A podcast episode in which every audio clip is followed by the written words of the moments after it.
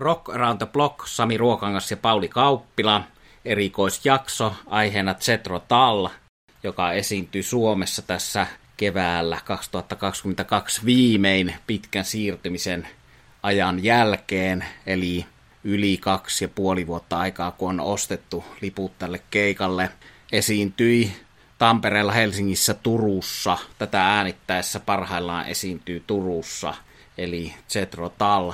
Ja tähän jaksoon liittyy myös se, että Pauli, joka on tässä mukana, niin näki ton kitaristi Martin Barreen, ton kuuluisimman Cetrotal-kitaristin bändin tuossa taannoin Saksassa, ja sitä käsiteltiinkin täällä meidän lähetyksessä, niin Pauli voi sitten tuoreeltaan vertailla. Mutta sen verran pohjustan, että silloin kun nämä liput on tulleet myyntiin yli 2 vuotta sitten, niin artistin nimi oli Ian Anderson Plays Cetrotal. Ja nyt sitten tämän ajan siirtymisten aikana artistin nimeksi oli vaihtunut Cetrotal ja keikan nimeksi Prog Years, eli se oli tommonen nostalgiakatsaus proge-musiikin historiaan. Nimen muutokseen liittyy se, että yli 20 vuoden tauon jälkeen Cetrotal nimellä ilmestyi myös levy, mikä on yllättävän hyvä, toi Ziin, jonka Kakkuri Juha käsitteli täällä yhdessä lähetyksessä. Mä en ollut sitä kuunnellut juurikaan, paria biisiä lukuun ottamatta ennen tota konserttia, mutta illalla tai yöllä kuuntelin sen jo keikan jälkeen, ja se on kyllä, voi sanoa, käyttää termiä yllättävän hyvä, eli hyvää Cetrotal-musiikkia. Mutta päällimmäinen fiilis itsellä tuosta eilisillan konsertista, että positiivinen yllätys, ehdottoman hienoa, että tuli lähdettyä sinne, ja vaikka kyse oli tuommoisesta Prog Years-katsauksesta koko bändin ja proge-musiikin historiaan, niin se oli hienolla tavalla ajankohtainen. Eli kun Ian Anderson on tehnyt sodanvastaisia, Putinin vastaisia kappaleita jo ennen sotaa, niin se oli tuon koko konsertin läpikantava teema hienolla tavalla. Ja nyt annan puheenvuoron Paulille. Mitkä oli sun, Pauli, päällimmäiset fiilikset? No kyllä, ne oli ihan samat, mitä sanoit, että ensinnäkin se oli yllättävän hyvä konsertti. Kuitenkin tällaisen vanhan konkarin suhteen aina on semmoinen pieni pelko, että millä mentaliteetillä ne ovat kiertämässä, mutta tässä ei ollut epäilyksen sijaa. Musiikillisesti hieno, loistava bändi, ja ehkä semmoinen tilanne ainakin itselleni, että joskus on tämmöinen arki-illan keikat on siitä vähän hankalia, että kun sä meet sinne keikalle, niin sä oot vielä vähän kiinni niissä päivän tapahtumissa. Ja ensimmäistä pari biisiä mulla menikin vähän niin kuin siinä, että en ollut vielä mukana, mutta sit kyllä se oli, kolmantena kuultiin tuo Living in the Past. Ja sehän kyllä niin kuin sitten itselläni aiheutti sen, että mä olin aika hyvin asemoitunut siihen keikkaan siitä eteenpäin. Todella hienoa mun mielestä oli tuossa eilisessä se, että olipahan nyt nimike mikä tahansa, niin mehän ei sitä alkuperäistä bändiä eikä Ian Andersonin retkuetta saada millään mukaan, eikä ne, jotka on hengissä, niin välttämättä olisi enää yhdessä kunnassakaan, mutta nyt tämä oli korvattu nuorilla soittajilla, jotka mun mielestä oli kyllä todella hyvin hoiti sen hommansa, ja puhun tuossa myöhemmin vielä vähän tuosta kitaristista, mutta että kaiken kaikkiaan niin kuin juuri tähän tuli musiikkiin sellaista dynamiikkaa ja niin kuin pientä yllätyksellisyyttä, ja sitten soundit kaikki. Mä olin todella tyytyväinen. Ehkä ainoa, mikä siinä nyt oli sit sellainen, mikä on ihan luonnollista, että Ian Anderson itse ei tietysti enää yli 70-vuotiaana ehkä lauluääneltään yllä ihan niihin kaikkiin suorituksiin, mitkä aikaisemmin, mutta siinäkin oli sitten viisasti osin korvattu tämä kitaristi Joe Parrish välillä lauloi niitä osuuksia, missä ehkä sitten Anderson ei itse päässyt. Minusta aivan loistava kokemus. Mä olin tosi tyytyväinen. Kyllä vaan, eli tosiaan paljonhan puhutaan myös Ian Andersonin kohdalla, niin kuin David Coverdalein, Ian Killanin, monen näiden klassikkobändin laulajan kohdalla siitä, että kun ääni ei enää kanna sinne korkeisiin kohtiin, mutta eipä Ian Anderson eilisellä keikalla yrittänytkään, että tosi tyylikkäästi tekee sen, että siinä lauletaan sillä tavalla, kun nykyään pystytään, ja hän on muutenkin kaikin tavoin tommonen todella tyylikäs esiintyjä, ja kyllähän täytyy sanoa, että vaikka se ei ollut pelkästään Ian Anderson ja taustabändi, vaan se oli ihan oikean tuntunen bändi, niin silti kyllä hänen karisma on niin suuri, että se kantaa sitä hommaa, ja siinä on se sellainen tietty hauska, kuivakka huumori, brittihuumori. Hän on tommonen britti herrasmies, joka sitten myös osin tommosen hiukan kyynisen huumorin keinoin käsitteli tätä Putinia ja tätä sota-asiaa, mikä oli sekin musta tyylikkäästi tehty, ja olen 2 kertaa päässyt Ian Andersonia haastattelemaan jututtaa, ja silloinkin toi huumori on tullut hienosti esille. Ja kyllä tuossa bändissä tosiaan tuosta, kun Pauli sanoi tuosta nuorempien soittajien käytöstä, niin kun sitä koko levytyttyä tuotantoa ajattelee, ja siellä on se Dotcom-niminen levy tuolta, taitaa olla 2090-2000-luvun taitteesta, niin viimeisiä näitä Cetrotalin nimissä julkaistuja, niin sehän oli Roadrunner tuollaisella heavy-merkillä julkaistu, ja siinä oli aika raskasta meininkiä ja heavy-kitaraa, ja vaan sen takia puhun siitä, en aina niin kuin hevistä höpöttääkseni, vaan sen takia, että on rohkeasti kyllä uudistanut ja aina pitänyt tuoretta meininkiä siinä, ja aika tuoreita sovituksia ja tuoretta meininkiä oli myös tässä nykyisessä bändissä, ja siellä oli hyvällä balanssilla, että siellä se Bouree, tuo Stand Up-levyn klassikko ja Tullin rakastetuimpia biisejä, mikä on pakko melkein soittaa, niin oli ihan yksi yhteensovituksena, mutta sitten taas Aqualung oli sovitettu hyvinkin erilaiseksi kuin mitä se on alun perin.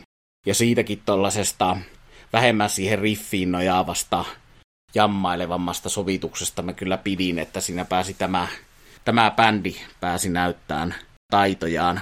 No nythän sitten, kun tuossa tuli Aqualungilta tuli vaan nimibiisi ja tuo Locomotive Breath, niin sulla on, Pauli, muistissa se Martin Barreen keikka, joka oli kokonaan niin kuin Aqualung-teemakeikka. Niin kuinka sä näitä vertailisit keskenään?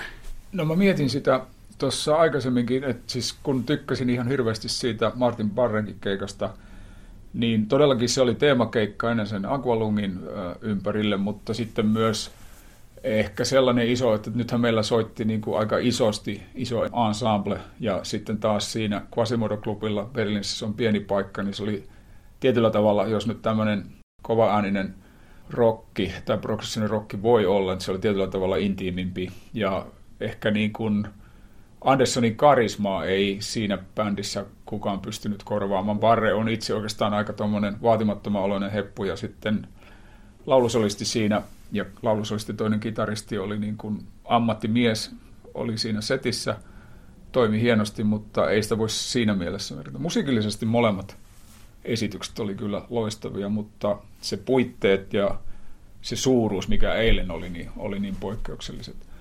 Eikä tietysti sitten Martin Barrella ei ole niin kuin vastaavan tason huilistia kuin Ian Anderson. Eli itse asiassa se on yksi juttu, mikä eilisestä jäi just mieleen. Että se oli aika mahtava kuulla livenä sitä Andersonin huilusoittajia. Se oli aika niin kuin vielä täysin mun mielestä maalissa, että ikä ei kyllä siinä painanut, koska ei se nimittäin ole ihan, se ei ole ihan pikkujuttu pari tuntia laulaa, heilua lavalla ja soittaa vielä huilua, että siitä täytyy kuitenkin olla fyysisesti kohtuullisessa kunnossa, ainakin hänen iässään. Mutta nythän meillä on tiedossa, että Martin Barre tulee syksyllä, oliko se Tapiolaan keikalle, Tapiola-Sali, niin sitä täytyy nyt sitten katsoa, että jos sinne pääsee mukaan, mä suosittelen kyllä kenelle tahansa tutustumista. Se on mun kokemuksen mukaan hieno yhtye ja ehdottomasti tutustumisen arvoinen. Tuosta soundien uudistamisesta tuli mieleen se, että Martin Barrehan on ollut myös tommonen hyvin paljon niin kuin uudistava ja tyyliään kehittävä kitaristi, että hän on ottanut aika moderneja soundeja ja kikkoja käyttöön siellä jossain vaiheessa, että sekin on kyllä hieno kitaristi. Ja yksi tollainen musiikkiasiantuntija analysoi Ian Andersonin huilunsoittoa, mistä Pauli puhui tuossa, että on niin kuin helppo soittaa paljon nuotteja huilulla periaatteessa, mutta sillä tavalla, millä Ian Anderson soittaa jossain Locomotive Breathissä, niin se ei ole lainkaan helppo. Ja kun hän vielä tuolla nykyiselläkin iällä seisoo yhdellä jalalla ja liikkuu aika hyvin sitä tunnelmaa nostattaen siinä ainutlaatuisella tavalla, niin se on hieno temppu. Ja hienosta hänen esiintymistä seurata. Ja tuosta suuruudesta, mistä Pauli puhui, niin siihen liittyy paitsi tietysti se, että kulttuuritalo oli loppuun myyty, se lisäsi sitä fiilistä, että pitkästä aikaa olla loppuun myydyllä kulttuuritalolla. Mä olin siellä joulun alla Mustastin keikalla, jossa ei istuttu, vaan oli seisomapaikat, ja se ei ollut läheskään loppuun myyty. nyt oli istumapaikoilla loppuun myyty, niin siinä on oma tunnelmansa ja porukka oli tosi hyvin mukana siellä. Selvästi varmaan tämän uuden listoillekin nousseen Seal-albumin myötä oli innostuttu siitä. Ja sitten kyllä tietysti se ylöspano, että hienot valot ja hienot videot. Niissä videoissa tosiaan nähtiin viittauksia Ukraina-sotaan ja Putiniin, Trumpiin, näihin aiheisiin, jossa Ian Anderson kriittisesti kommentoi maailman menoa, niin hienot videot, mikä on ollut tietysti progessa Roger Watersilla ja Steven Wilsonilla kumppaneilla perinne näyttää näitä hienoja videoita siinä. Siellähän kuultiin joululaulukin siinä mielessä, että tuo Pavane, mikä edustaa tuommoista keskiaikaismusiikkia vähän niin kuin Bouree, niin on hieno kappale Cetrotalin joululevyltä ja se ei kyllä tarvi olla jouluun sidottu, että se toimii. Se oli musta hieno semmoinen välipala instrumentaali siellä, vai mitä sanot Pauli?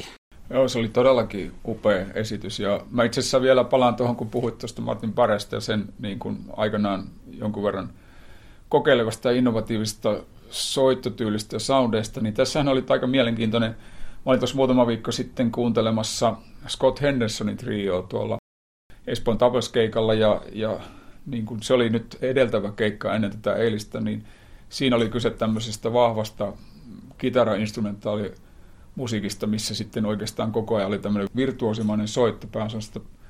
Tässä taas mua kiinnosti tämä Joe Parrish, joka oli Ian Andersonin kitaristina, että mikä hänen taustansa ja muuta. Ja hän on siis klassista sävellystä ja sovitusta opiskellut nuori kaveri, joka on tietyllä tavalla niin kuin soittanut. Soitannollinen tausta löytyy tuolta raskaan rockin ja progressiivisen rockin kautta, mutta sitten siirtynyt tuonne klassiselle puolelle. Itse asiassa toi Parisin yksi näitä suosikkeja oli sellainen, mikä varmaan Sami sullekin natsaili. Iron Maiden on ollut aikoinaan hänelle kova innostaja. Mikä ei ole ihme, mutta tosiaan siirtynyt kohti myös tämmöistä klassista teoriaa ja säveltämistä. Ja se oli just se asia, mitä mä mietin, että progressiivisessa musiikissa usein on näin, että progressiiviset rock-muusikot ammentaa klassista musiikista. Monet niistä on tänä päivänä hyvin koulutettuja ja sitten toisaalta niin kuin hyvässä mielessä lainailevat. Ja kyllä se niin kuin tietyllä tavalla tässä Jethro Tullissa on ollut myös paitsi näiden selkeästi lainojen, niin kuin Bach ja sitten tämä Florian Pavane, niin sen lisäksi myös näissä ratkaisuissa on enemmän semmoista ehkä niin kuin, sanoisinko mielikuvitusta verrattuna ihan perusrockiin, joka sitten edelleen ajattelin sitä soundimaailmaa eilen illalla, että aikoinaan kun Jethro Tull on tullut niin kuin isosti maailmalle tunnetuksi, niin mä luulen, että live-soundina se on kanssa ollut aika yllättävä siihen maailman aikaan, saataan 60-luvun loppua ja 70-luvun alkua, jolloin nämä oikein lähti niin kuin liikkeelle. Aqualung ilmestyi 60-luvun lopulla. Ja vielä sen verran tuosta kitarasoitosta, koska se meitä kiinnostaa Samin kanssa ja varmaan osan kuulijoistakin, niin mä tykkäsin siitä Joe Parrishin tavasta. Ehkä nyt oli tietysti nuotitettukin Ian Andersonin puolelta, mutta se kitara ei ollut mitenkään hallitseva, se oli just oikeassa niin kuin roolissa yhtyeelementtinä ja ne soolot, mitä Parrish kävi erikseen soittamassa, oli aika lyhyitä, melodisia, eikä menty niin kuin tämmöisen virtuoisen kikkailun puolelle, missä sitten tekniikka ikään kuin korvaa sen musiikillisen asian. Tätä oli myös kiva kuunnella ja seurata, ja toi kaveri kannattaa panna merkille tulevaisuuttakin ajatellen. Kyllä samaa mieltä, että hyväkin kitaristi, siitä huolimatta, että hänellä saattaisi olla paljon sanottavaa niissä sooloissa, niin tavallaan siinä mielessä lainausmerkissä voisi pilata tollaset biisit, että kun ne ei vaan sovi sinne, että tässä käytettiin todella oikein sitä. Ja saattaa siltä tosiaan jonkun Iron Maidenin kuulla, mutta nämä on nämä taustat hienoja. Ja toihan on myös toi John O'Hara, toi kosketinsoittaja, niin on myös tämmöinen säveltäjä, sovittaja, hyvin monipuolinen tausta siinä.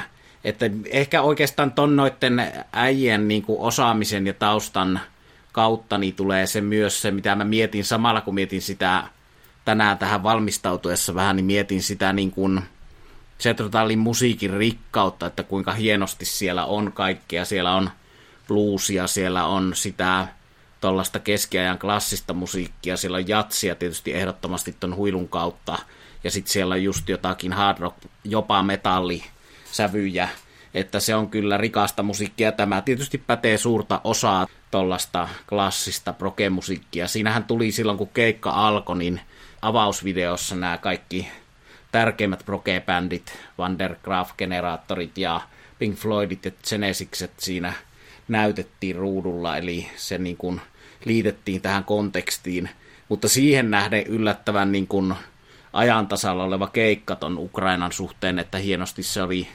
päivitetty. Se ei ole varmaan ollut tarkoitus valitettavasti siinä vaiheessa, kun tuo alkuvideo on sinne otettu. Mitä Sami ajattelet siitä, että kuunneltiin rumpusoolo ehkä tässä pitkästä aikaa? Mitä sanoisit siitä? No se oli hyvän tommosen niinku huumorinkin kohteena siinä, eli siitä laskettiin leikkiä, että se oli niinku vessatauon paikka aikanaan. Se Scott Hammond, toi rumpali, sai soittaa biisin osana, ja sehän sitten niinku valkeni siinä, että samalla tavalla kuin jo mainittiin noi Joe Parrishin lyhkäiset hyvät soolot, niin siellähän tuli sitten Boureessa se perinteinen bassosoolo, ja jokainen soitti tollaset lyhkäiset versiot niistä 70-luvun pitkistä vessataukosooloista, niin mielelläni kuuntelin sen rumpusoolon kyllä, ja eikä se ollut ollenkaan liian pitkä, vaikka ei se nyt ollut ihan lyhytkään, että se oli kuitenkin ihan kunnon rumpusoolo, mutta mä kuulun sillä lailla classic rock-osastoon, että minua ei haittaa, jos keikalla kuullaan noin niin rumpusoolo, mutta hienoa musiikkia, ja kyllä tässä tietysti semmoinen hieno vaikutus tässä, että tulee kaivettua, että kyllä taas pitkästä aikaa Cetrotalin levyjä. Mä jo kuuntelin tosiaan sen uusimman levyyn ja olin positiivisesti yllättynyt ja kaivan noita muitakin, vaikka mulla on Aqualungin ja Stand Upin ja tiettyjen levyjen suhteen ehkä samaa ongelmaa kuin jonkun Led Zeppelinin tai Rollareitten, että niitä on tullut niin helkutin paljon kuunneltua jossain vaiheessa, että se on ehkä siinä se ongelma, mutta tulee kyllä tullin tuotantoa. Ja sitten tuommoisten kokoelmien kautta, missä ne biisit ei ole siinä ihan tutuimmassa järjestyksessä, niin tulee varmasti kuunneltua. Mutta hieno elämys ja erittäin niin kuin jopa vaikuttava, liikuttava, eli siinähän tuon sodanvastaisuuden koko konsertin aika alusta loppuun leikanneen teeman huipentuma oli se, että sitten tuon Dampastö Smarts -instrumentaalin lopussa sitten välähti Ukrainan lippu screenillä. Ja se oli myös tyylikkäästi, mutta koskettavasti tehty. Ja ennen kuin mennään mun omiin loppusanoihin, niin mitä sä haluaisit, Pauli, sanoa vielä tästä hienosta elämyksestä? No ensinnäkin mä haluan palata vielä tuon rumpusooloon, että munkin mielestä se oli just sopiva ja se oli hieno. Mä kattelin ton Scott Hammondin, hänen siis niin kuin taustansa, siis sehän on kans ihan hirmuisen kokenut ja monipuolinen muusikko. Ja Anderson tietysti on varaa valita kovat tekijät. Mitä mä oon lukenut, niin Andersonilla on aika niin kuin tinkimätön asenne tähän musiikin tekemiseen ja harjoitteluun, että siellä tosiaan täytyy sitten olla hyviä tyyppejä. No mä oikeastaan halusin sanoa, että siinä oli joitain sellaisia kohokohtia muun muassa siinä konsertissa. Nämä uudet biisit, niin kuin mainitsitkin, niin sopi hyvin. Siinä oli mun mielestä tämä mainisto Mountain Mrs. Tibet ja sitten toi nimibiisi, Jean oli ainakin siltä uudelta levyltä. Jos ei olisi niinku tiennyt etukäteen, niin ei välttämättä olisi niinku missään huonossa mielessä erottunut. Että tuota levyä kannattaa kyllä kuunnella. Ja sitten samoin kuin sä sanoit, niin toi Aqualungin tämmöinen jamitettu, aika erilainen versio siitä levytystä. Se oli hieno yllätys, että siinä ei vaan niinku kelattu sitä, mitä on joskus tehty, vaan sitä teemaa tiputeltiin sinne ja sitten jamiteltiin. Ja se oli musta yksi kohokohta. Samoin kuin oma suosikkini Songs from the Wood, joka on kuunnellut siis aika paljon myös sen Martin Barren keikan jälkeen. Ja nythän näistä Tullin tunnetummista albumeista löytyy niin kuin Steven Wilsonin uudelleenmiksaukset, kaikki, joihin kannattaa tutustua. Mutta sellainen merkittävä asia tuli mieleen, että tämä liittyy nimenomaan Wilsoniin. Nyt sanon tämän siksi, jos hän sattuisi vaikka kuuntelemaan, että olen nauttinut niistä, mutta kun Samin kanssa eilen puhuttiin näistä keikan yhteydessä Tullin levyistä, tämä Christmas-album, jonne on viety muun muassa toi Fire at Midnight-kappale, josta mä tykkään kovasti, ja sehän on Songs from the Wood-albumilta alun perin, niin siitä tämä Steven Wilsonin versio on mun mielestä huonompi kuin se alkuperäinen. Jostain käsittämättömästä syystä herra Wilson on ottanut sen akustisen kitaran ja vienyt sen taustalle aika pienille niin kuin tai huonosti kuultavaksi verrattuna siihen alkuperäiseen versioon, että Steven, kun tulet Helsinkiin seuraavan kerran, niin meidän täytyy vielä keskustella tästä. Mutta tämä oli oikeastaan pitkä johdanto vaan siihen, että jo eilen illalla kuuntelin näitä vanhoja levyjä ja just näitä Wilsonin uudelleenmiksauksia. Ja sama juttu oli silloin Martin Barren keikan jälkeen, että tuli kuunneltua Aqualung varmaan 10 kertaa ihan kokonaisuutena, koska se innosti niin paljon. Että siinä välillä kun on ollut semmoinen, että no joo, Jethro Tull, että mä oon ehkä kuunnellut oman osuuteni siitä, mutta kyllä nämä live-tapahtumat aina antaa ihan uuden nosteen. Mä en oikein osaa päättää, että onko se suosikkialbumi Stand Up. Kyllä se melkein on Stand Up silti, että siinä on vielä enemmän sitä bluesia kuin Aqualungilla. Ja se teki niin valtavan vaikutuksen mulle noi New Day Yesterday ja vastaavat biisit aikana. Ja siinähän on tää Hotel California esikuva We Just Know, mikä on esikuva, että toi Eagles on kuullut sen biisin ja sitten vahingossa tehnyt siitä oman versionsa nimellä Hotel California. Se on hieno tarina, josta olen siitä puhunut ton Ian Andersonin kanssa ja aikanaan saanut musiikkiopettajalta kiitosta siitä, kun mä sanoin, että tämähän on Hotel California ja sitten se rupesi miettimään, että niinhän se onkin. Mutta tämmöisten poukkoilujen jälkeen tuli se vielä mieleen tuosta Parrishista, että sehän on siis toi kitaristi, joka nyt oli mukana tämä Joe Parrish, niin on yhdellä biisillä tuossa uudella levyllä, ja muuten sillä on kitarassa vielä toi Florian Opahle, joka oli pitkään niin kuin ensin Andersonin soolobändin kitaristi ja sitten myös Cetrotal nimellä. Eli siinäkin on jo se, että hän on siirtynyt studiotyöhön ja jättänyt kiertuehommat nyt tälle tuoremmalle tekijälle. Ja tämä uusi levyhän on ollut varsin pitkään tekeillä. Mielestäni se oli 2017, kun se on jo aloitettu, mikä selittää kanssa sitä tilannetta. Kyllä, ja kiertää Anderson edelleen ahkerasti. Ja se tuli nyt mieleen vielä tuosta Parrishista, kun sillä tosiaan luki tuolla Cetrotallin nettisivuilla, mitkä on aika huumorilla. En tiedä, onko Ian Anderson itse jopa kirjoittanut tekstejä. Vaikuttaa siltä, että olisi, että kun siellä on Joe Parrishin omasta soolobändistä kirjoitettu, että se soittelee Lady of the Lake, niin kuin tuommoisista keskiajan miekkakivessä järvenneitä teemamusiikkia. Se on vähän niin kuin huumorilla kerrottu, ja myös se Iron Maiden on ehkä huumorilla vähän siellä ensimmäisenä esikuvana. Nyt mulla näkyy tässä meidän Squadcastin tämmöisessä tarkkaamokuvassa niin meidän studiosta, niin itsellä Iron Maiden paita päällä, niin sanotaan nyt vielä se, että Iron Maidenhän on tosiaan aikanaan levyttänyt Cross-Eyed Mary ton Aqualungin biisin, Peace of Mind-ajan Trooperin B-puolella, ja ihan ansiokkaasti monelle hevaarille levittänyt sanomaa, paitsi Cetrotalista, niin Genesiksestä, näistä Steve Harrisin suurista sankareista, eli kyllä Iron Maidenissä ja vastaavissa kuuluu Cetrotallin vaikutus, ja se on ihan hyvä niin. Ja vielä viimeiset, ennen kuin mä sanon tähän tommosen eilen itseäni liikuttaneen yksityiskohdan vielä, niin annan Paulille vielä sanoa ennen sitä, mitä tuli mieleen näistä. No, mä siirrän ennen kuin mennään liikuttavampiin asioihin niin tämän huumorin puolelle, ja lainaan Frank Zappaa. Hän tosin totesi tämän jatsista, mutta lainaan sen nyt näin, että proge ei todellakaan ole kuollut, eikä se edes haise kummalliselta. Frank Zappahan totesi tämän jatsista, että jatsi ei ole kuollut, mutta se kyllä tuoksuu vähän oudolta. Mutta ei, kyllä niin kuin jotenkin usko palautui siihen, että eikö se ole aika hienoa, että meillä on niin kuin loistava ryhmä soittajia, mahtavaa musiikkia, ja oikeastaan ainoa on sitten tämmöinen tehokeino on nämä filmit, videot siinä taustalla.